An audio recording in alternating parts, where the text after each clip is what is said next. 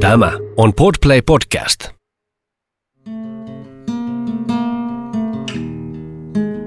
Tervetuloa Sivumennen podcastin pariin. Minä olen Johanna Laitinen Ja minä olen Jonna Tapanainen, ja tässä podcastissa me puhumme siitä, mistä ei ole puutetta. eli hyvistä kirjoista. Hei Jonna! Hei Johanna. Asteikolla yhdestä kymmenen, kuinka jouluinen olo sinulla on? Joo, no sanotaan siinä miinus, miinus nelosessa mennään. Ehkä. Mutta mä tosi, Ei kotona piparin tuoksua. ei piparin tuoksua eikä sydämeni tuo joulua mikään muu kuin se, että mulla on pidetty meidän lupaus ja tehdään taas tätä podcastia oikeasti. Kyllä. Mutta siis viime jaksohan oli pikkujoulujakso ja silloin mä aloitin jakson kuvailemalla, mitä sulla oli päällä. Ja mä aion jatkaa sillä linjalla, koska onhan se kuitenkin kiva tapa tehdä niin kuin naishahmoja sillä Kyllä. tavalla tykö. Eli Johannalla on päällä tänään aivan ihana aamutakki, semmoista paksua plyysiä tai jotain, semmoinen turkoosi, jossa on jotain lintyä tai jotain ihania kuvioita. Lintuja. Ja mä oon kateellinen siitä, vaikka mä tätä tilaisuutta varten olen pukeutunut minun omaan uuteen aamutakkiin, joka nyt on, tuntuu vähän tylsältä tämmöiseltä armen vihreältä, mutta kuitenkin tämä on mun mielestä kaunis väri ja vähän nyt varastit mun spotlightini, mutta mennään nyt tällä sitten. Se on todella kaunis. Niin, Mutta mun kiitos. täytyy itse sanoa tuosta vaatteiden kuvailusta. Ikävä kyllä mä en muista tätä kirjaa, mikä se nyt oli. Mutta se on siis kirja, minkä mä oon lu- lukenut tänä vuonna. Ja, ja siis siinä, äm, se, on vähän niin kuin, se oli jotenkin muistelmatyyppinen, että se niin kuin oli siis tavallaan to, tosi pohjainen tai niin kuin jopa todellisuutta tavoitteleva kirja. Ja siinä tämä kirjailija tosi paljon kuvaili ihmisten vaatteita. Ja sitten mä tajusin sitä lukiessa, että se oli ihan hirveän kiinnostavaa. Se niin tavallaan kertoi niistä hahmoista aika Ahaa. paljonkin niillä vaatteilla. Tai jotenkin ne yhtäkkiä rupesi piirtymään niin kuin mun silmieni eteen ne hahmot. Ja sitten mä tajusin, että se on niin kuin tässäkin asiassa niin kuin aina. Että itse asiassa kun me sanotaan, että jotain ei pitäisi tehdä, eli vaikka, että älä kuvaile nai- naisten vaatteita, mm. niin siinä ei olekaan kysymys siitä, etteikö sitä kategorisesti saisi tehdä, vaan siinä on kysymys siitä, että milloin se tehdään hyvin ja milloin se tehdään huonosti. Niin, no toihan pätee kyllä aika monen asiaan. Vähän niin kuin tuossa maisemakuvauksessa tai unien kertomisessa, että vähän riippuu miten se kerrotaan se asia. Ja esimerkiksi tässä jaksossa mä puhun Olka Tokartsukin kirjasta Aja aurasi vainajan luitten yli ja siinä esimerkiksi on ihan mahtavaa luontokuvausta ja talven kuvausta. Ihan todella kaunista. Mä olin tosi vaikuttunut siitä. Mutta joo, Ja minä aion kertoa 30 minuuttia minun viime yön unesta. Mä lupaan tehdä sen todella kiinnostavasti. No niin, nyt mennään asiaan. Mä tiedän Johanna, että sun jouluperinne on katsoa kotona jouluna The Crownin uusi kausi. Pitääkö se tänäkin vuonna paikkansa? Kyllä. Mä aina laitan joskus marraskuussa äidilleni ää, viestin, että et katso Crownia vielä. Ja sitten mun äiti ei ikinä muista sitä, että miksi sitä ei saanut katsoa sitä. Sieltä aina tulee viesti, että miksi en saa katsoa. Tai ihana koska Se jakso. on, niin, koska se on meidän unohtumaton jouluperinne näköjään unohtumaton vain toiselle meistä, mutta Sä oot ihan samanlainen kuin meidän perheessä, jos ei ole mitään perinteitä, joita mä oon sitten yrittänyt epätoivisesti luoda meidän perheeseen. Että olisi ihanaa, kun meillä olisi tämmöinen perinne, eikö olisikin. Ja kukaan muu ei välitä. Mutta No. eli siis nyt me voidaan puhua Crownista näkemättä sitä kumpikaan. Kyllä, koska me puhutaan Crownista käydystä keskustelusta, koska tämä oli mun mielestä niin kuin pitkästä aikaa niin kuin tosi huvittava kulttuurikeskustelu, joka rantautui ehkä vähän Suomeen, mutta se oli enemmän niin kuin, se oli hyvin tyypillinen keskustelu, siis suomalainen keskustelu, ei siinä vähän niin kuin raportoidaan, mitä muualla on keskusteltu. Ottamatta sen kummemmin kantaa. Niin. No, Mitä me täällä tietäisimme? Mutta kuitenkin Crownin neljäs kausi siis käynnistyi marraskuussa. Ja varmaan nyt sitten sit tämä keskustelu on ollut aika erilaista kuin niillä aiemmin aiempina tuotantokausina, koska nyt, nyt tässä on niin kuin käsittelyssä heidän niin kuin, tämä pyhä kansallisaarteensa, eli Diana ja sitten Dia- Diana ja Charlesin suhde. Eli siinä aletaan tulla historiassa aika lähelle nykypäivää. Ja, ja siis tämä keskustelu, mistä me halutaan, mitä me halutaan vähän käydä tässä läpi, niin en mä muista käynnistyikö se hänen toimestaan, mutta ainakin hän oli hy- hyvin vahvasti ottamassa kantaa tähän asiaan. Eli brittien kulttuuriministeri Oliver Dowden on vaatinut näiden, tai vaati näiden ähm, Crown-jaksojen alkuun semmoista varoitustekstiä, joka selventää, että tässä on kysymys fiktiosta. Ja, ja tota, heti ensimmäisenä niin kuin hauska piirre tässä keskustelussa oli se, että hän perusteli tätä sillä, että erityisesti nuoret katsojat, että hän on erityisen huolissaan nuorista katsojista, jotka eivät ole eläneet siinä aikana, mitä tämä neljäs tuotantokausi käsittelee, ja, ja jotka voi sitten kuvitella, tai jotka voi niin kuin pitää sitten tätä niin kuin toteena, tätä tarua. Niin se huoli nuorista, se on aina, se, että ongelma aina niin taas niin monessa. vaihteeksi nuoriso. niin kuin, että se on aina se perustelu sille, että hmm, kenen puolesta me voitaisiin sitä perustella sille, että no hei, no me ajatellaan nuorison parasta. Juuri näin.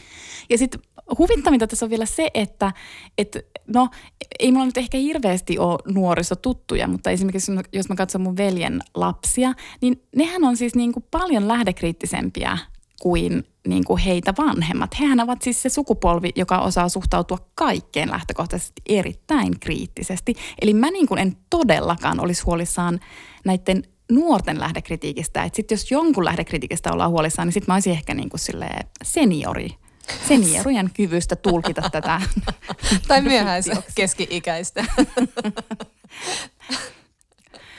niin toi on niin totta. Ja, ja hän, tämä Dowden hän ei ollut ainoa, joka vaati tätä, tätä varoittelua. Myös Diana veli, äh, James Spencer on vaatinut tällaista tarraa, jossa kerrotaan, että, että vääristelee, vääristelee tota Liimataanko se tarra tietokoneeseen? Se voi lähettää seniorikansalaisille postissa sen tarra ja sitten he voivat Sitten liimata sen siihen. tuohon tietokoneen ruutuun. Niin, ja se aina huutaa siinä vieressä, että kaikki mitä näet internetissä ei välttämättä ole totta. Mutta mun mielestä on tosi yllättävää, että myös Dianan veli on siis, koska periaatteessa nythän tässä, Niin. siis mä oon niinku luul, Tämä on nyt yllättävä käänne, koska mähän luulin, että tämä kritiikki lähtee ennen kaikkea siitä, että tässä esitetään hovi ikävässä valossa. Eli siinä mielessä siis sit, niin nämä konservatiivi hovin puolustajat on ikään kuin vastakkaisella puolella kuin Dianan veli. Mm, Tiedätkö joo. tarkemmin tästä Dianan veljen kannasta, että miksi hän... Mä en, mä en sit, mulle ei sit riittänytkään mielenkiintoa sen verran, että mä olisin tutkinut miksi. Mutta hän on omanlaatujensa persoona. Ehkä siinä on jotain sitten, en tiedä. En osaa sanoa miksi. Niin ja siis mä niinku tavallaan ymmärrän täysin, että, että, että, että sä et jaksanut lukea sitä juttua pidemmälle, koska siis, siis Dianan velihän on, siis ei nyt tietenkään halua tässä nyt vähätellä hänen surua ja traagisuuttaan, mutta siis niin kuin, että sehän on siis niin kuin Semmoinen opportunisti nimenomaan. Niin, niin, ja siis että hänen momentuminsa tuli sillä hetkellä, kun Diana kuoli. Että yhtäkkiä hänestä tuli joku ihme niin kuin postuumi Dianan ääni. Musta jotenkin itsestäni tuntuu sille, että aina kun mä näen, että Dianan veli on jotain mieltä, niin mä oon niin kuin intuitiivisesti heti vastakkaista mieltä ennen kuin mä edes tiedän, että mitä, mitä mieltä Hyvä lähtökohta. hän on ollut. Ja taas tämä pitää paikkansa, koska minä olen hänen kanssaan tässä eri mieltä, vaikka mä en tiedä hänen argumenttejaan. No mutta kuitenkin, mun, mä löysin oman suosikkini näistä tota, näistä äh, Crownin kritisoijista tämmöinen Guardianin kolumnisti Simon Jenkins. Ja nyt täytyy siis sanoa, että mä luin sen tosi monta kertaa sen kolumnin, kun mä olin silleen, että tämän on pakko siis olla satiiria. niin, että onko tämä, mikä tämä saitti on? Ja yritit harjoittaa lähdekriittisyyttä. mutta kun ei se mun mielestä ole satiria. Tai sitten sit se on satiria ja nyt mä tein itsestäni pellen, mutta anything for you, I'm going down with you. Mutta siis Simon Jenkins vertasi siis Crownia, ö, eli siis fiktiivistä draamaa, valeuutisiin. ja sitten se oli niin hauska se kolumni, koska, koska musta jotenkin niinku pitkästä aikaa tuntuu, että mä olin niinku kaikesta sen kanssa eri mieltä, mikä oli siis hirveän niinku virkistävä ajatus. niin, aivan. Hän esimerkiksi kirjoittaa siinä kolumnissa, että, että meillä niin kuin ihmisillä ei voi olla eri kriteerit historiankirjoitukselle, journalismille ja taiteelle. Ja sitten mä oon silleen, että ei kun niillä just pitää kyllä olla tosi eri kriteerit. Simon, nyt, Mielellään nyt mä oon kiitos. eri, eri mieltä. Ja, sit, ja sitten hän on sitä mieltä, että lähihistoriasta on ihan ok, että kirjoitetaan jostain niin kuin, ö, ö, tota, Julius Caesarista tai että tämmöisestä vanhasta historiasta voidaan kirjoittaa fiktiivisellä otteella, mutta lähihistoriasta ei saa kirjoittaa fiktiivisellä otteella. Ja tämä silleen, logiikka tässä on joku, mm, no. niin, niin, en mä tiedä mihin hän sitten laittaa sen, että kuinka monta vuosikymmentä sitten tästä nykyhetkestä niin kuin, taaksepäin pitää mennä, että sit, niin kuin, tai ehkä vuosisatoja, ehkä hän tarkoitti sitten vuosisatoja, mutta sitten mä mietin sille, että niin kuin, meillä on ihan hirveästi jotenkin oma elämä kerrallisesti, eli siis käytännössä lähihistoriasta kirjoittavia romaanikirjailijoita vaikka, että en mä tiedä mitä mieltä he tästä Niin. Simonin mielipiteestä Olivat, mutta, tai ovat, mutta siis sit kaikkein kiinnostavin ehkä mun mielestä oli siis se, että, että hän tässä yhdessä kolumnissa onnistuu siis kritisoimaan tätä sarjaa sepitteellisyydestä, koska siinä on niin kuin faktat väärin siinä sarjassa. Eli hän siis käytännössä syyttää fiktiota fiktiivisyydestä. Ja sitten samaan hengenvetoon hän on siis vaatimassa sarjalle fiktiomerkintää, vaikka siis se, että hän sanoo, että tämä on fikti, tämä on sepitettä tämä sarja, niin silloin hän niin kuin itse tavallaan ymmärtää, että se on fiktiota. Eli silloin voimme kysyä, että mihin tämä Simon nyt tartteesta tarraa, kun hän itse siis niin kuin tavallaan tässä juuri argumentoi sen puolesta, että se on fiktiota. Ja sitten, no okei, tässä vaiheessa viimeistään mä olin silleen, että okei, tämän on ehkä pakko olla satiria, mutta ei se mun mielestä kyllä edelleenkään ole, mutta siis hänen mielestä semmoinen todella hyvä vaihtoehto olisi, että siellä ruudun yläreunassa olisi kirjain F. Eli siis, no ei herra Jumala ihan oikeasti.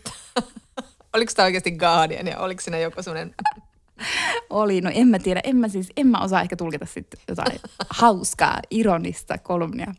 Ja sitten Simon myös itse asiassa tässä kolumnissa äh, kirjoitti, että tässä kyllä niin kuin näkee, että niin kuin ikään kuin harmaata elämää on haluttu sitten värittää. Ja sitten mä just, mä en muista miksi sä laitoit mulle tällä viikolla joku viestin silleen, Eikö se liittyy Elon Muskiin, eikö niin? Kun Joo. Silleen, että tosi, tosi elämä kyllä lyö aina niin kuin fiktion laudalta, mutta Simon, Simon niin. on eri mieltä.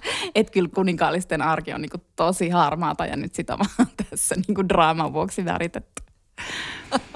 Indeed, ja just Elon Muskan liitytään sitten tähän Successioniin, josta me ollaan puhuttu paljon, jossa Roman äh, lähettää siskonsa hääpäivänä raketin kohti jotain avaruussatelliittia, ja, ja sitten se räjähtää heti siellä lähtötelineisiin. Ja mietin vain Elon Muskin nyt uusia seikkailuja, ja olin sille, että no, ei, ei, ei fiktio vaan niin pärjää sille, miten crazyä crazyä tosielämä on. Mutta siis Netflix ei ole siis taipumassa tähän, vaan he, he tiedottivat, että – luottavat kyllä siihen, että katsojat ymmärtävät, että tämä sarja perustuu ihan löyhästi tosi tapahtumiin. Ja, ja myös tämä sarjan luoja on sitten puolustanut tämän sarjan taiteellista vapautta. Että tota, mutta sitten tulee vaan sellainen olo, että, että ilmeisesti meillä ei vaan ole tarpeeksi kulttuurikeskustelua tai sitten me ei vaan keksitä enää uusia aiheita. Tämä, niin tämä sama rulla pyörii vuosien välissä käydään läpi näitä samoja keskusteluja, mutta mikä siinä? Pidetään itsemme kiireisinä ja puhutaan tästä taas kerran. Niin, ja sitten jotenkin mä mietin just tossa, että siinä on ehkä silleen masentavaa myös, että niinku tavallaan, että aikakausi on aina niinku niiden keskustelujen arvoinen. että niinku, mm, et ehkä mm. me vaan niinku, ei sitten ansaita ikään kuin parempaa kulttuurikeskustelua. Et ehkä tämä sitten on niinku se, nyt se on se vuoden kulttuurikeskustelu käyty ja kulttuuri voidaan unohtaa.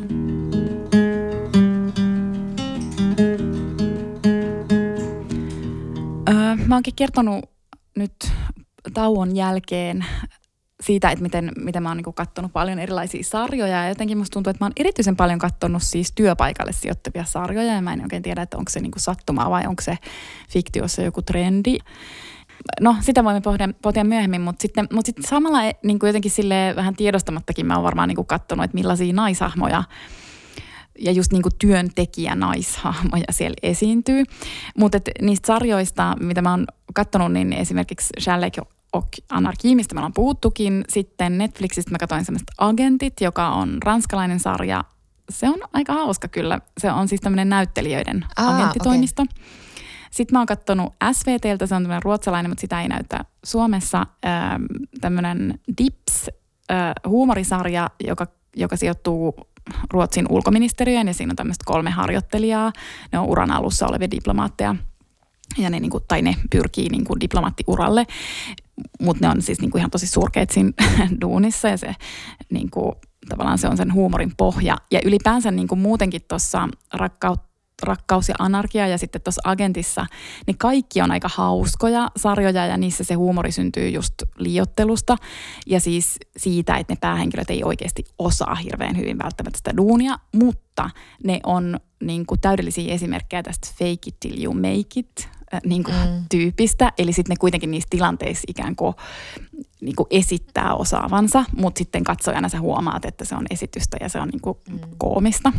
Mutta siis tämä niin kuin tavallaan tämmöinen niin kuin fake it till you make it, sehän on annettu niin kuin fiktion ulkopuolellakin semmoiseksi melkein niin kuin tämmöiseksi työelämän self-help-ohjeeksi kaikille niille, jotka sanovat kärsivänsä huijarisyndroomasta ja jotenkin musta tuntuu, että kaikki kärsii siitä, että ainakin kaikki naiset kärsii siitä, mutta viime aikoina myös miehet on ruvennut puhumaan siitä enemmän, eli musta tuntuu, että kaikki mm. kärsii, kärsii siitä.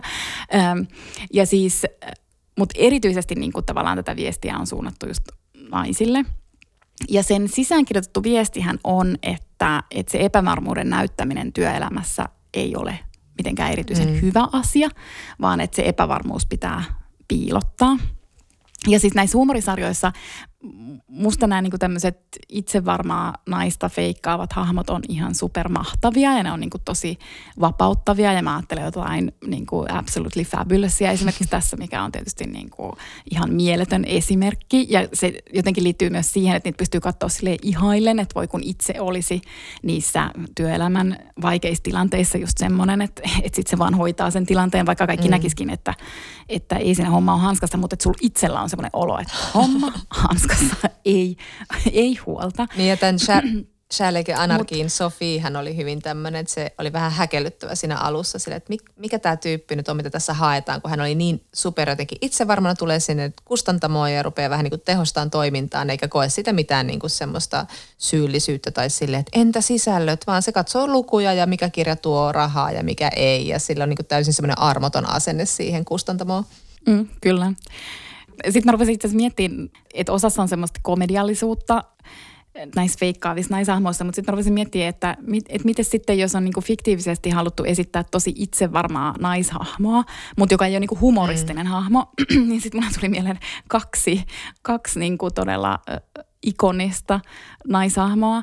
Äh, mutta heillä molemmilla on siis Aspergerin syndrooma. Sitten tuli sille, että onko se niinku ainut tapa esittää itsevarma nainen työ. Joku diagnoosi täytyy olla. Että sille laittaa As- Aspergerin oireyhtymä. Ja siis mä puhun tietenkin Lisbeth Salanderista ja Saga Norenista. Mutta siis, mut, mut, en mä tiedä, no tämä tämmöisenä sivuhuomiona. Mutta siis, mut joka tapauksessa mä vielä niinku mietin tätä feikkaamista, että kun sitten tavallaan näissä sarjoissakin se otetaan vähän niin kuin ikään kuin että annetaan ymmärtää, että ikään kuin se olisi niin kuin tosi mm. helppoa, vaikka mun mielestähän se feikkaaminen on just niin kuin ihan hirveän vaikeaa työelämässä, siis siellä oikeassa mm. työelämässä. Että et niin kuin sunhan pitää olla tietynlainen tyyppi, että sä pystyt siihen, koska se vaatii niin kuin ihan mieletöntä nopeutta ja sitten se vaatii sitä, että sä pystyt niin kuin valkoisiin valheisiin tai että sä nopeasti pystyt niin kuin kääntämään asiat johonkin suuntaan. Ja sitten niin kuin tavallaan tosi harva, harvasta meistä mm. on siihen.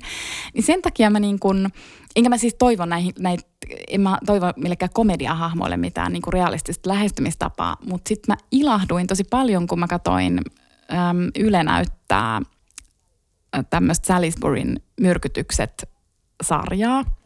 Ja siellä mä törmäsin tämmöiseen hyvin niin kuin realistiseen työelämän naishahmoon. Ja siis tämä sarja lyhyesti siitä vaan, että se perustuu siis tositapahtumiin ja sijoittuu siis Britteihin Salisburyin, jossa myrkytettiin hermomyrkyllä nämä venäläiset isä ja tytär Sergei ja Julia Skripal. Ja sitten kun sitä ruvettiin tutkimaan, niin ne myrkytyksen jäljet johti sitten Kremliin, eli käytännössä mm. Putiniin. Ja siis tässä sarjassa tämä on niinku tietynlainen dekkari, tässä seurataan sitä poliisityötä. Ja sitten yksi, yksi tosi keskeinen hahmo siinä sarjassa on semmoinen 450 nainen. Ja nyt tästä on kuukausia aikaa, eli mä en nyt ikävä kyllä muista ihan hirveän tarkkaan, mutta se ei ole, niinku, se ei ole poliisi, vaan sillä on joku niinku kemia, kemian mm. koulutus, eli se on ihan mielettömän taitavan tässä niinku myrkkyanalyysissä. Mm. Eli hän on niinku todella asiantunteva ja hän osaakin sen asiansa, ähm, mutta mut se, että hän osaa asiansa, ei tarkoita, että hän olisi koko ajan ihan mielettömän itsevarma, vaan pikemminkin, että hän on koko ajan epävarma ja se mm. näkyy hänestä. Ähm, ja sitten parasta siinä on vielä se, että hän ei siis pysty peittämään sitä ja häntä siis selkeästi ahdistaa se, että hän ei niinku pysty peittää sitä epävarmuutta. Öm, ja jotenkin se niinku osuu muhun ihan mielettömästi, koska siis tuommoistahan duuni mm. on. Ja etenkin sellaisissa työtilanteissa, jotka on niin kuin aika isoja. Eli niin kuin vaikka tässä tapauksessa, että sen, se ihminen oli tekemässä työtä, jossa niiden vastuulla on, vastuulla on koko sen Salisburyn pienen kaupungin niin kuin tavallaan. Ne ei tiennyt yhtään, että kuinka laajalti siellä on myrkytetty, miksi on myrkytetty, onko se joku sen kaupungin halki kulkeva joki täynnä tai myrkkyy. Niin kuin tavallaan, että ne pelkää sille, että kuoleeko ne kaikki mm. ne kaupunkilaiset. Eli, eli että sillä on niinku ihan valtava vastuu sillä naisella. Ja, sit, ja just niinku tavallaan sen osoittaminen fiktiivisesti siinä hahmossa, että sä voit samaan aikaan niin kuin uskoa siihen omaan näkemykseen, koska se nainen niin kuin tavallaan uskoo. Se niin kuin tavallaan on silleen, että mä tiedän, että mä tiedän, mutta silti ne julkiset tilanteet ja se julkinen paine ja sitten niinku se kritiikki ja se kyseenalaistaminen, mm. niin niissä tilanteissa, jos se pitää kohdata muita ihmisiä, niin se niinku tavallaan menettää sen varmuutensa. Sitten tuleekin niinku epävarma ja se rupeaa itsekin vähän kyseenalaistamaan sitä omaa osaamistaan. Ja niin kuin tavallaan mä ajattelen myös siinä hahmossa, että sehän tekee sitten just ihan mielettömän hyvän työntekijän, koska, koska se niin kuin, tavallaan pystyy myös suhtautumaan itseensä kriittisesti ää, ja punnitsemaan eri kantoja. Mutta jotenkin, niin kuin, jotenkin mä niin kuin oikeasti liikutuin, kun mä näin sen hahmon, koska mä en muista oikeastaan koskaan nähneeni tuollaista hahmoa, joka just kuvaa semmoista niin kuin tavallaan varmuutta ja epävarmuutta yhtä aikaa. Ja se, että sä oot niin kuin joku mm. sönkkäävä idiootti jossain niin kuin tiedotustilaisuudessa, niin silti sä voit olla niin kuin oikeasti tosi hyvä työntekijä, vaikka se ei niin kuin ehkä palvele sinua tällaisella niin kuin ikään kuin julkisena aikana, jolloin meidän kaikkien pitäisi olla jotain Niin, niin kun tämä aika nimenomaan palkitsee ja vaatii just ihmisiä, jotka osaa esittää viestinsä niin hyvin. Ja, ja kyllähän me nähdään se, miten vaikka poliitikkoja kohdella ja mietit, niin kuin käydään läpi sitä niiden viestintää. Että tavallaan että niiden viestintä on synonyymi niille poliitikkoina. Että jos he ovat huonoja viestiöitä, kuten vaikka Antti Rinne tai Krista Kiuri kaikkien niin kuin yhteisen mielipiteen mukaan ovat, niin silloin he ovat niin kuin epäonnistuvat tehtävässään, vaikka he olisivat kuinka niin kuin perehtyneitä tai asiantuntevia tai mitä ikinä – ja sitten kun mä mietin just itseäni, että et toi epävarmuus ja toi tommonen, niin että jos, se, jos joku kyseenalaistaa, niin mulla menee kyllä heti sitten niin kuin, tavallaan se varmuus kaikesta, vaikka mä olisin kaksi sekuntia sitten uskonut itseäni mm. ihan totaalisesti. Ja, ja sitten just se semmoinen, että et, et jotenkin ihana nähdä, tai ihana kun on tämmöisiä niin kuin ammattilaisen kuvia, koska mä oon ollut just, mä oon, mä oon semmoinen niin kuin sohlaaja. Mä vaan sählään ja säädän ja, ja niin kuin unohdan puolet asioista ja silti mä oon niin hyvä monessa asiassa. Mutta musta on nämä kaksi puolta ja mä en mm-hmm. ikinä tule pääsemään näistä asioista eroon. En ole semmoinen niin detaljeihin paneutuva ihminen ja, ja, ja niin tajuan aina välillä sille, että joku sanoo sille, että ei se kyllä noin mennyt, niin mä kyseenalaistan välittömästi itseäni. Ei se varmaan sitten mennytkään niin, että se on tavallaan ihan helvetin niin kuin armollista, että fiktioon tulee tämmöisiä tekijöiden kuvia myös. Siis tämmöisiä monitahoisia, monipuolisia. Todellakin, ja siis mä tunnistan ton niin kuin täysin, että, se, että sit heti se kyseenalaistaminen yhtäkkiä on silleen, että hetkinen, miksi en tullutkaan ajatelleeksi tuota, että sehän on aivan, aivan totta, että vähän onkin niin kuin ihan idioottimaista mm. ehkä mm. ajatella näin. Vaikka samaan aikaan on silleen, että vai onko, että onko tämä kuitenkin tämä mun kanta oikein. Mutta anyways, mä olen nyt itse ajatellut tämän sarjan myötä, että, tai oikeastaan se, mä oon niin kuin vuosia ajatellut näin esiintymisistä, koska mä mä, mua siis jännittää esiintymiset ihan siis todella, todella mm. paljon. Ja sitten mä oon niinku yrittänyt keksiä kaikki keinoja, että millä jotain esiintymisjännitystä saa kuriin. Ja sitten mä keksin itse keinon, jolla mä sain mun esiintymisjännityksen kuriin. Ja se on se, että mä aina sanon itselleni ennen esiintymistä, että on minun ihmisoikeuteni jännittää ja esiintyä huonosti. Ja, ja sitten kun mä esiinnyn ja jos mulla vaikka niin kuin, että mä unohdan jotain, mitä mä oon sanomassa tai että mun ääni rupeaa värisemään, niin sitten mä voin niin kuin ajatella, että tässä minä toteutan minun universaalia ihmisoikeuttani. Eli että änkyttämällä lavalla, niin mä toimin tavallaan niin kuin poliittisesti. No, on ja se, ja se on oikeasti niin, siis se on ihan, se on, se on parasta, mitä mä oon niinku keksinyt itse, itselleni niinku tueksi. Et silleen, mun mielestä se on tosi hyvä neuvo siis sille, että on mm. minun ihmisoikeuteni esiintyä huonosti. Ja nyt mä aion niinku siis tavallaan laajentaa sitä siihen, että on niinku mun ihan siis, ja eikä se ole mun, vaan se on universaali ihmisoikeus niinku näyttää olevansa epävarma vaikka. Ja se on hirvittävän iso vertaistukea myös niille kaikille 90, 90 ehkä viidelle prosentille, jotka myös jännittää sitä esiintymistä. Eli liittykää kaikki myös tähän poliittiseen rintamaan. Tämä on mun niin kuin, poliittisen aktivismin huippu epävarmuuden puolu- puolesta. Koska siis onhan se niin kuin ihan älytöntä tavallaan, että jos me kysyttäisiin niin kuin keltä tahansa, että jos niin kuin kaikki siis feikkaa mm. ja piilottelee jotain huijarisyndroomaa, mm. niin mikä niin kuin, eihän tässä ole niin kuin mitään niin, järkeä. Niin. Että silloinhan sillä ei tavallaan niin kuin enää ole mitään merkitystä, jos kaikki siis näyttelee. Mutta en tiedä Toi oli musta hauska toi sun ajatus noista saagasta ja Lisbetistä ja siitä, että sitten kun ne esiintyy itsevarmoina vailla epäilyksiä, niin niillä täytyy olla joku diagnoosi.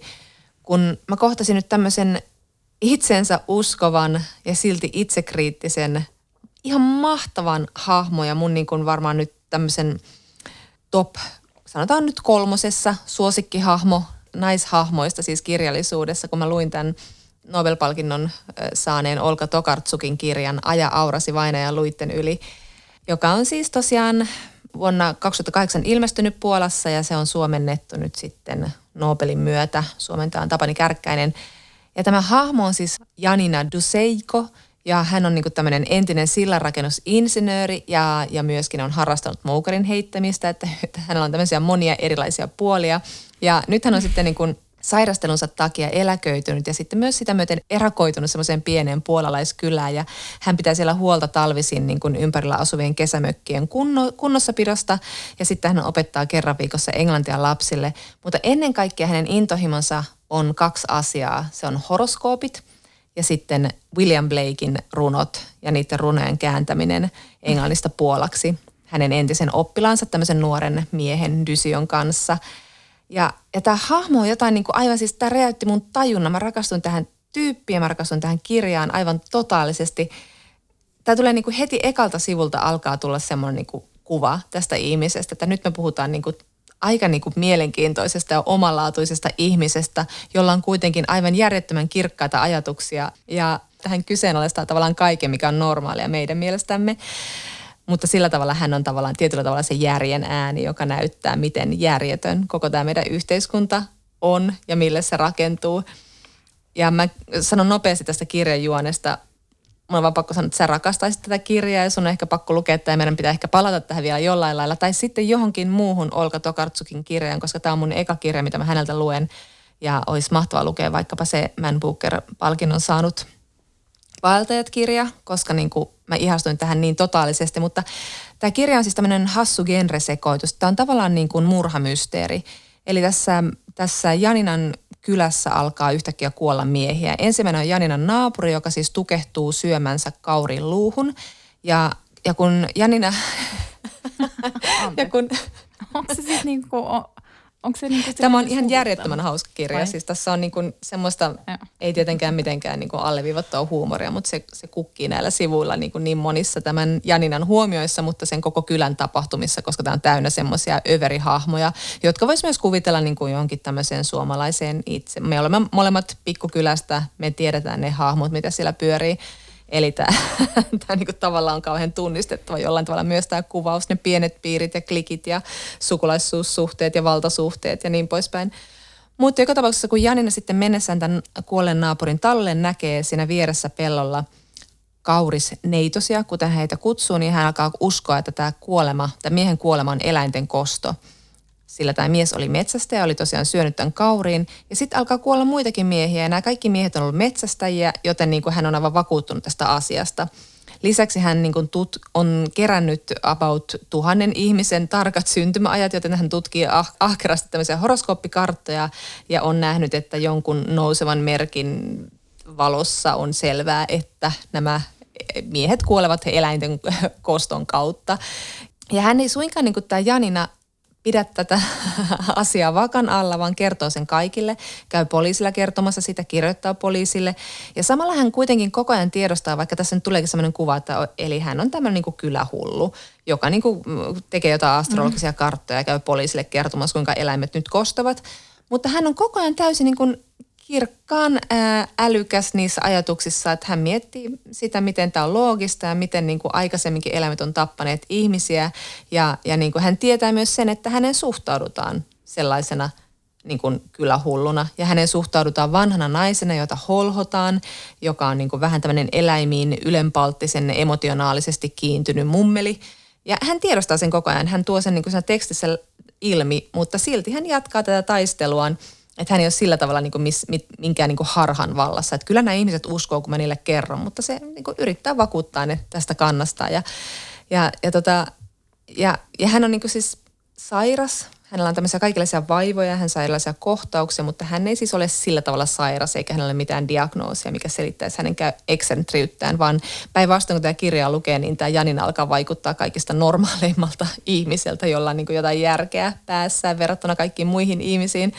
Mun on pakko lukea, kun tämä Janina siis on tutkinut horoskooppeja, niin hän tietää siis oman kuolinpäivänsä ja se tekee hänestä omien sanojensa mukaan vapaan koska hän tietää sen ja hän ei tarvitse sitä enää miettiä, mutta sitten hän myös kuvailee itseä, että hänellä on tämmöinen niin hyvä itsetuntemus, kun hän on tutkinut myös itseään tässä horoskoopissaan, kuinka hän on niin kuin tämmöinen ihminen, joka on saanut paljon, mutta ei mitenkään niin kuin käytä potentiaalia. Että hän on älykäs ja terävä, mutta ei koskaan oikein jaksa paneutua mihinkään kunnolla, vaan käyttää älyään pikemminkin vaikka kortin peluuseen tai pasianssiin. Ja, ja hän on fyysisesti viehko, mutta tuhoaa kauneutensa jättämällä sen vaille hoitoa ja myrkyttää itsensä huonolla ruoalla ja vähät välittää lääkäreiden ja hammaslääkäreiden ohjeista. Ja että hän kärsii siis laiskan Veenuksen syndroomasta – ja tällainen Venus edustaa erikoislaatuista laiskuuden lajia. Elämäntuomat mahdollisuudet lipuvat nenän editse, koska tuli nukuttaa pommiin, koska ei huvittanut, koska tuli myöhästyttyä, koska vähät väliä. Tämän taipumuksen seurauksena elämä kuluu ikään kuin puoliunessa, erilaisten pienten nautiskelujen parissa ja ponnistelun välttämisessä.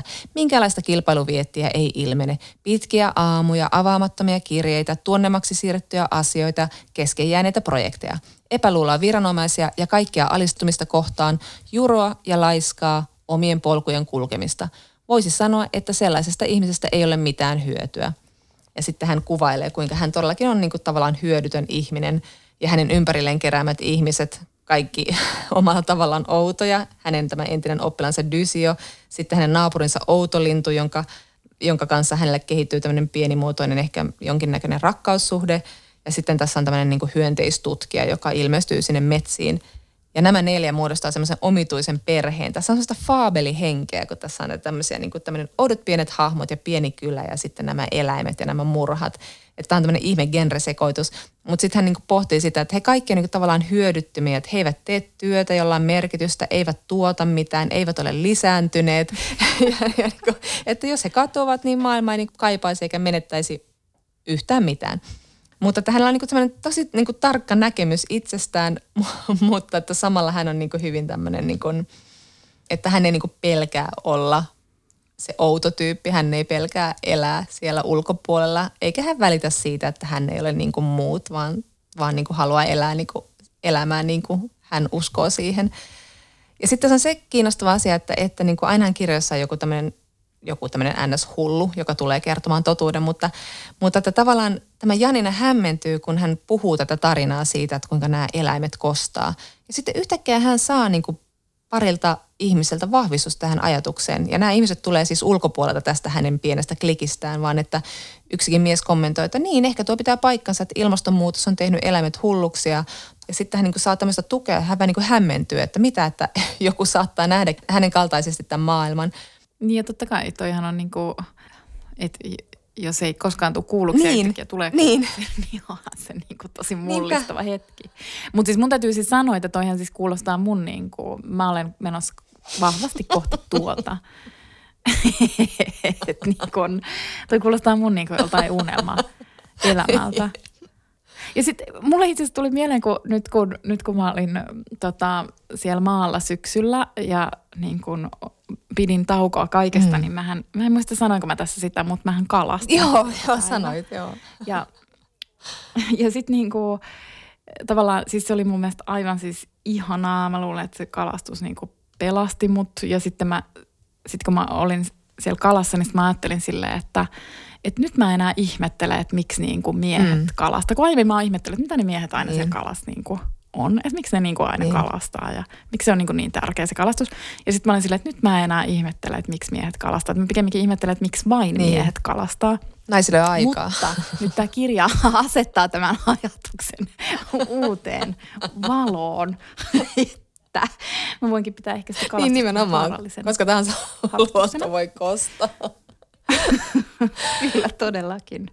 Vene voi keikahtaa. Mutta mä haluan vain niinku suositella tätä kirjaa semmoisena niinku joulukirjana, koska tämä oli siis myös myös, kuten tuossa alussa sanoin, niin tässä on ihan älyttömän kaunissa tämmöistä niin talvisen maiseman kuvailua. Niin kuin todella kaunissa tekstiä, mutta sitten samalla tämä on myös hyvin tämmöinen niin kuin täynnä tämmöisiä säkenöivän älykkäitä ajatuksia, vaikkapa siitä, että, että tietyllä tavalla suru on yksi niin kuin alkuaine maailmassa ja niin kuin, että, että se ihminen, joka kärsii, on terve, koska miten tässä maailmassa voi elää kärsimättä – että mä alleviivasin tämän kirjan silleen läpeensä, kun tämä on jotenkin, niin kuin, tässä on hauskoja kohtia, ja sitten tässä on tämmöisiä ajatuksia herättäviä kohtia, ja sitten tässä on vain ylipäätään tosi kauniita kohtia, että et, et tämä herätti minulla kyllä niin kuin suuren niin kuin uteliaisuuden tähän Olka Tokartsukin tuotantoon. Mun täytyy tota vielä sanoa, että tässä on erittäin kiinnostava tämä horoskooppiasia. Että kuitenkin, että tästä on niinku 12 vuotta, okei ei se nyt ole sinänsä mm. pitkä aika, mutta mä kuitenkin ajattelen, että se on silleen niin. edellä aikaansa, kun mä en tiedä, ootko lukenut niitä niinku tavallaan uutiset esimerkiksi Jenkeissä tällä hetkellä näiden niin kuin kristallien, sä tiedät Kyllä. nämä, niin kuin, nämä tämmöiset niin kuin jalokivet, tai siis tämmöiset niin kuin kivet, niin niiden myynti on kasvanut koronavuonna ihan hirveästi, että ihmiset hakee niin kuin näistä kivistä ja kristalleista nyt niin kuin vastausta ikään kuin semmoisiin suuriin kysymyksiin. Ja niin kuin samaan aikaan me sitten käydään niin kuin just valeuutisten takia keskustelua vaikka tieteen – asemasta ja mikä niin kuin asema tiede, tieteellä on ja miksi tiede mm. on niin tärkeää.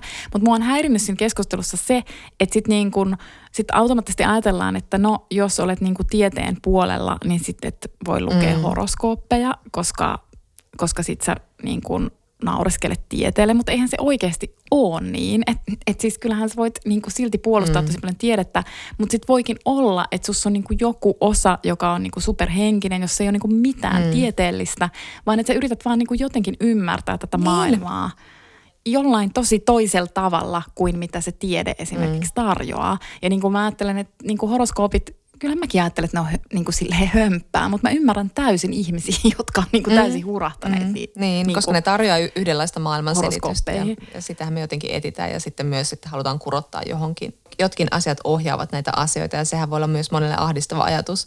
Tässäkin kirjassa puhutaan siitä, että se on vähän niin kuin postileima, että tällainen olet, etkä tästä, tästä niin kuin roolistasi pakene, koska tähdet ovat näin, näin määrittäneet, mutta sitten se voi olla myös monelle turvallinen ajatus, että tällainen olen koska. Niin, mutta niin, siis niin. joo, joo, mutta tämä oli, joo, toi, musta sitä paitsi ylipäätään horoskoopit kuitenkin leimataan hömpäksi ja etenkin naisten hömpäksi, niin sitten se on mahtavaa, kun se yhdistyy tässä vanhassa viisaassa niin kuin sillanrakennusinsinöörin naisessa, että se on hänen niin kuin suuri intohimonsa, että se on hänen se semmoinen yksi puoli hänessä.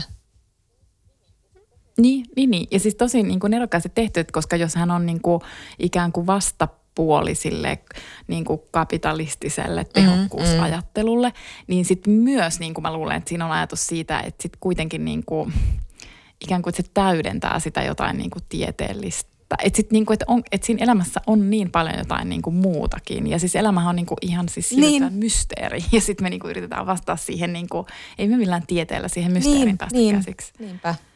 Tota, silloin kun vietimme riehakkaita pikkujouluja kahden kesken, niin me myös ähm, äh, pyysimme teitä kysymään meiltä erilaisia kysymyksiä Instagramissa ja te kysyitte ja me vastasimme. Mutta sitten me ei osattu vastata heti kaikkiin kysymyksiin, niin me luvattiin, että mm. palataan mm. niihin myöhemmin. Ja tänään me palataan yhteen niistä. Eli meiltä kysyttiin, että mikä on meidän identiteettiimme eniten vaikuttanut kirja. Ja sehän on silleen niin kuin mahdoton kysymys vastata, koska tietysti me koostutaan niin, kuin niin miljoonasta mm. eri asiasta ja, ja niin kuin, niin kuin kaikista lukemistamme kirjoista, mutta sitten kuitenkin kun mä mietin tätä hetken, niin sitten sit mulle tuli niin kuin yksi kirja heti mieleen. Sitten mä ajattelin ensin, että ei, mutta kun mä inhoan sitä kirjaa. Että ei, mm. ei se voi olla se, kunnes mä tajusin, että mm. se voi silti mm. olla se. Koska se kirja on voinut silti kertoa mulle jotain. Ja siis minun valintani tässä on äh, Astrid Lindgrenin Ronja Ryövärin tytär. Sullakin taitaa olla lapsuudesta nouseva kirja ja sehän mm. ei ole mitenkään ihmeellistä, kun lapsuudessahan meihin tietenkin niin kuin vaikutti tosi vahvasti ne lukukokemukset, että ei sellaisia lukukokemuksia mm. vaan yksinkertaisesti voi enää ei tule, ei. tulla. Mutta mä niin kuin sanoisin ehkä tästä, tai enkä niin kuin ehkä vaan, että kyllä tämä Ronja Ryövärin tytär on mulle vahvin lukukokemus kautta Mutta sä inhosit sitä. Ja, Nyt sun pitää selittää. Joo, mä inhosin sitä ja sitten, että mä vielä niin kuin luin tämän monta kertaa. Ihan siis tosi monta kertaa, vaikka mä olin tästä tosi ahdistunut. Ja jotenkin niin kuin se ahdistus johtui siitä, että mä tunsin semmoista ihan valtavaa vieraantuneisuutta ja ulkopuolisuuden tunnetta, mm. kun mä luin tätä. Ähm, mä en siis niin kuin voinut ymmärtää tämän kirjan päähenkilöä mm. millään. Ja, ja niin kuin tälle kirjan päähenkilölle ne tapahtumat oli osittain siis surullisia, mutta ne oli myös niin kuin tavallaan miellyttäviä kokemuksia ja semmoisia, niin kuin, että hänelle se elämä mm. oli seikkailu. Ja siis mulle ne tuntuu niin kuin tosi painajaismaisilta painajaismaisilta ne tapahtumat. Öm, ja ja niin kuin sen takia mä, e, ehkä mä lyhyesti kerron siis myös, että mä luulen, että mm-hmm. suurin osa on lukenut Ronja Röventyttärin, mutta jos ei ole lukenut tai jos ei muista, mitä sen tapahtuu, niin sen keskeinen ikään kuin käännekohta on Ronjan ja hänen isänsä Matiaksen välirikko. Tässähän Ronja on siis todellakin ryövärin tytär, eli Matias on ryöväri ja he asuvat linnassa. Siellä asuu Matias, sitten siellä asuu Lovisa. Öm, Matiaksen puoliso ja Ronjan äiti siis. Ja sitten Ronja, ja sitten siellä on näitä muita mm. ryöväreitä. Ja sitten se linna on jakautunut kahtia, koska oliko siihen iskenyt joku salama tai jotain. Se oli jakanut sen linnan kahtia ja sitten sille toiselle puoliskolle sinne linnaan muuttaa tämän Matiaksen arkkivihollinen. Mutta Ronja ystävystyy tämän arkkivihollisen pojan kanssa. Ja tämä välirikko liittyy siihen, en mene siihen, mutta siis joka tapauksessa tässä kirjassa tapahtuu ihan järkyttävä välirikko. Ja, ja siis niin kuin joka kerta, kun mä luin tämän ja nyt kun mä taas selailin sitä, niin siis oikeasti mun niin kuin sydän särkyy siitä ja mä ahdistun siitä niin kuin uudestaan, koska niin kuin se osuu jotenkin tunnetasolla muhun niin hirvittävän, mm. hirvittävän syvälle, että niin kuin mä en voi ymmärtää vieläkään, että miksi, niin kuin, ja tämä nyt, kuten voitte päätellä, että mä en ole todellakaan mikään kirjallisuustieteellinen mm. analyysi, vaan että niin kuin tunteena mä en voi mitenkään ymmärtää, että miten se Mattias voi mm. kääntää selän sille Ronjalle. Se käytännössä siis hylkää sen lapsensa.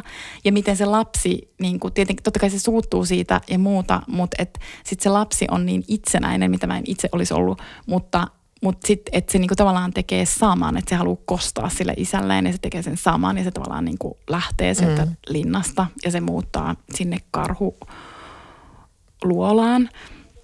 Ja niin kuin mä en oikein pysty edes selittämään, että miksi mä luin tätä niin monta kertaa, koska mä ahdistuin, että niin kuin mä en tiedä, että oliko se mulle vähän niin kuin niin, kauhukirjakokemus. Että et se oli niinku tavallaan turvallinen paikka kokea jotain kauhua, vai että halusinko mä oikeasti joka kerta sit vaikka niinku yrittää ymmärtää sitä, että voisinko mä niinku nyt tajuta, että miksi ne toimii niin kuin ne toimii, mutta mä en niinku edelleenkään siis mm.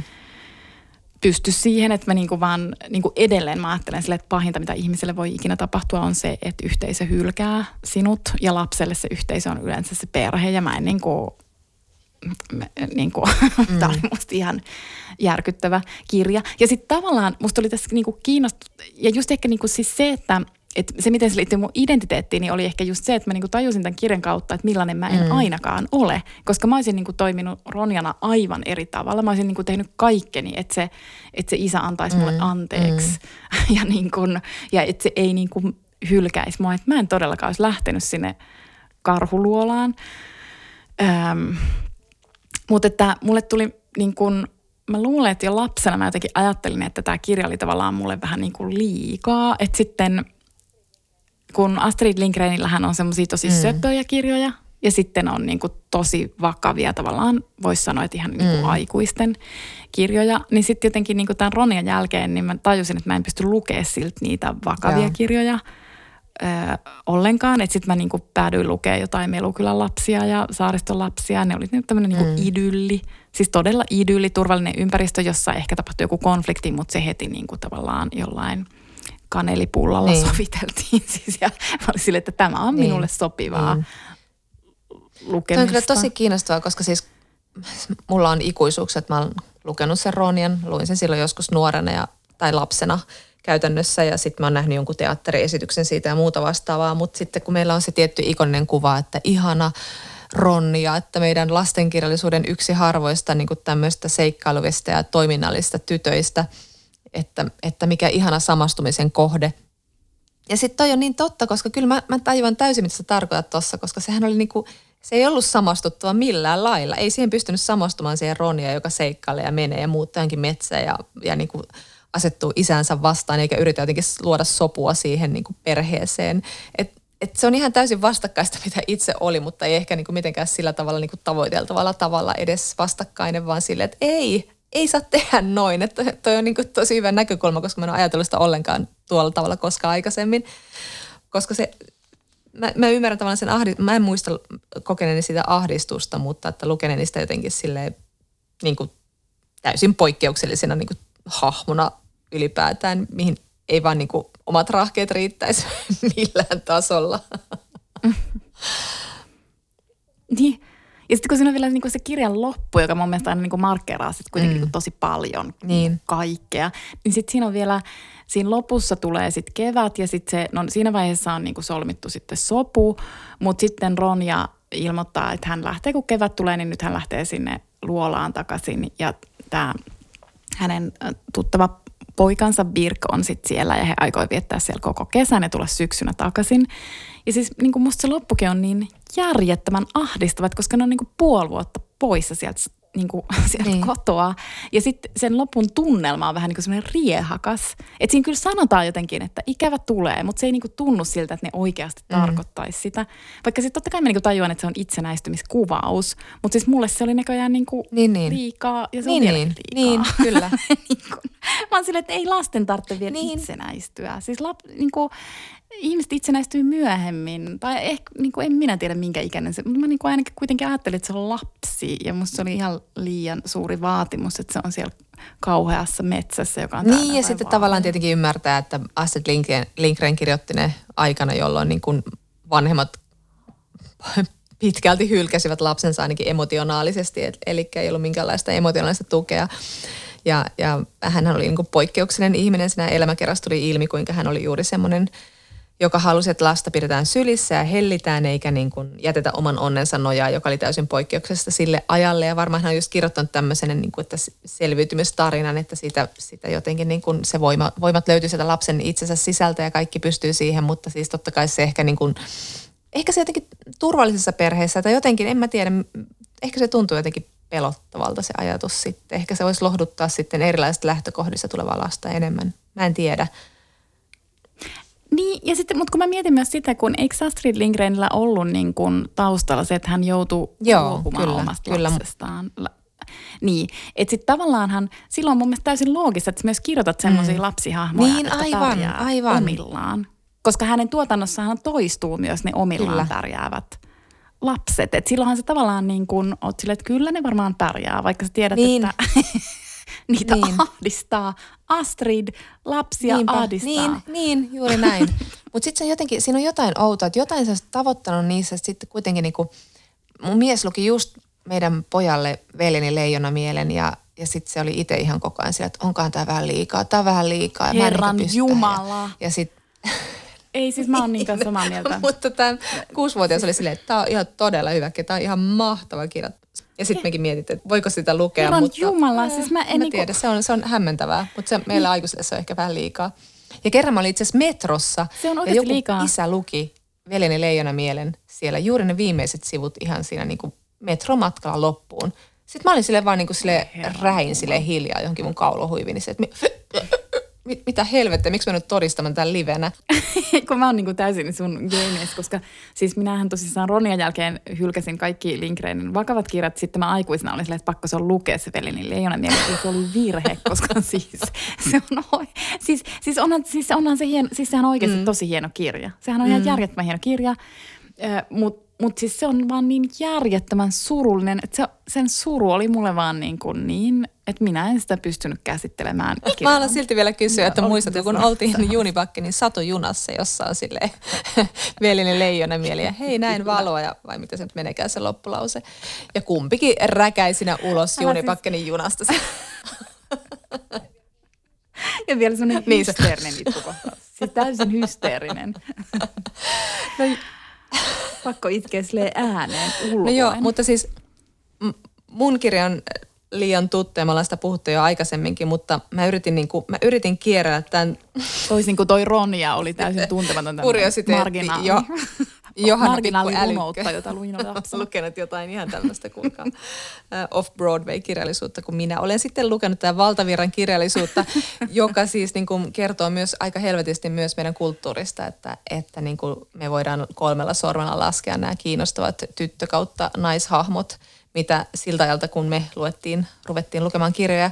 Eli tietenkin mä yritin siis miettiä muuta kirjaa, mutta en mä nyt vaan pääse siitä yli enkä ympäri, että siis Luisa May Alkotin pikkunaisia nyt vaan on se kirja mulle, jota mä luin eniten. Mä luin sen varmaan niin kuin kolme kertaa vuodessa muutaman vuoden ajan. Mm. Elin maalla, ei ollut muutakaan tekemistä. Mm. Mutta joka tapauksessa se oli kuitenkin kirja, joka niin kuin vaikutti muhun niin syvällä tasolla, niin monella tavalla. Ja, ja, ja eikä sitä oikeastaan niin kuin voi puhua muuta kuin, mä oon miettinyt sitä myös senkin valossa, kun mä luin nyt Anu Silverbergin kirjan – sinut on nähty, josta ehkä puhutaankin joskus myöhemmin lisää, mutta että eh, hän siinä kirjassa muuten just sanoo sitä, että aina sitten niin todetaan, että no hei, meillä oli Ronja ja meillä oli Peppi, että olihan niitä kiinnostavia tyttöjä, toimivia tyttöhahmoja nyt, että mitä tässä nyt vielä valitetaan. Mutta että just, että niin kuin, mitä se kertoo siitä, että mun identiteetti eniten, eniten vaikuttanut kirja on kirjoitettu vuonna 1868. Ja mä kuitenkin elin 1980-luvulla näitä mun formative years. Niin tota, se oli kuitenkin vaan semmoinen... Ainakin no se sen, että se on klassikko. Nimenomaan se on klassikko. Ja sehän on se on aivan, aivan ihana kirja. kirja, mutta että sitten siinä oli myöskin se, että, että niin kuin näissä kaikissa ajan tyttökirjoissa, jotka oli kaikki kirjoitettu vähän niin kuin tyyliin 20-30 vuotta ennen omaa syntymää, niin vaikkapa Lotta-kirjat, joita mä rakastin, tai, tai kaikki nämä niin kuin, niin, niin kaikki, mikä tahansa niin kuin pieni runotyttö, kaikki, kaikki tämmöiset, että, että aika usein ne tytöt oli semmoisia, että, että rupesin nyt miettimään, kun sä puhuit tuosta Roniasta, että, että ei niihin pystynyt itse samastumaan, mutta jotenkin toivo, että voisi olla vaikka niin kuin Joe, joka oli kuitenkin semmoinen intohimolleen omistautuva, mikä oli sinänsä hieno piirre hänessä, mutta kuitenkin vähän semmoinen ei niin kuin muut tytöt. Ja sitten ei ainakaan pitänyt olla niin kuin se Amy, joka oli vähän semmoinen turhamainen itkeskeli ja, ja muutenkin vähän turha, turha, mm. turhamainen typerys. Että et jotenkin se semmoinen niin kuin aina se pesäeron tekeminen siihen omaan sukupuoleen, niin onhan se jotenkin vähän murheellista. Että sitten ne oli jotenkin vähän aina silleen poikamaisimpia nämä hahmot, joihin samastui. Ja Lotta oli sinänsä hauska tyyppi, että se oli semmoinen sohlaaja, johon mä samastun edelleen, mutta Toinen oli sitten neiti etsivä, joka taas oli sitten semmoinen niin kuin överi urheiluautolla ajeleva rikoksia setvä nuori nainen, jolla oli todella komea poikaystävä Ned. Sille, mitä? Ai sä et samastunut, mä, sa- mä samastuin täysin. Tämä on siis mun elämä. Poikaystävä en näkynyt niin kuin missään. Mutta kiva, että sä samastuit. joo, en mä tiedä. Ai jännä, että sulla oli toi. Joo, joo. No joo, tää oli, tää oli nyt vähän tämmöinen sekava horina, mutta siis, että mutta en mä tietysti tiedä, että onko se sitten niin kuin, jos me puhuttiin just siitä, että miksi on ollut nyt niin ihana törmätä tämmöisiä hahmoja, jotka on niin, kuin niin mm. moniulotteisia ja ne pystyy olemaan niin kuin tavallaan omia vastakohtiaan samanaikaisesti, koska niin me mm. ihmiset ollaan. Mutta noissa tyttökirjoissa ainakin tuntuu, että ne on sitten niin kuin aina jotenkin ihan mielettömiä karikatyyrejä, mutta, mutta toisaalta ne on tietysti vähän satumaisia kirjoja et, ja se karikatyyrimäisyys tietysti mm. liittyy siihen. Mutta se on mun mielestä hauska tajuta, että miten jo lapsena on – miten paljon lapsena on niinku mm. niin kuin ymmärtänyt, vaikka se ei ole osannut tavallaan niin. sanottaa. Niin sitten on tavallaan niin kuin ymmärtänyt myös sen, että ketä, ketä kannattaa niin kuin, minkälaista tyttötyyppiä mm. kannattaa ihailla ja minkälaista tyttötyyppiä kannattaa vähän niin kuin katsoa mm. nenänvartta pitkin.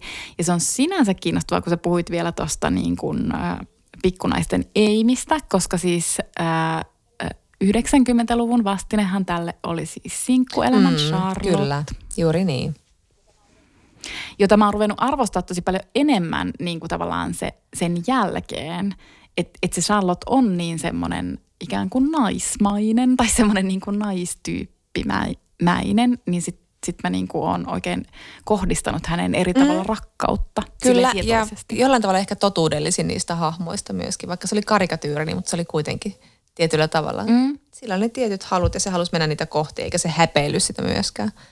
Eli jotenkin me päästiin taas sinkkuelämään. Hän republikaani. No, luultavasti oli.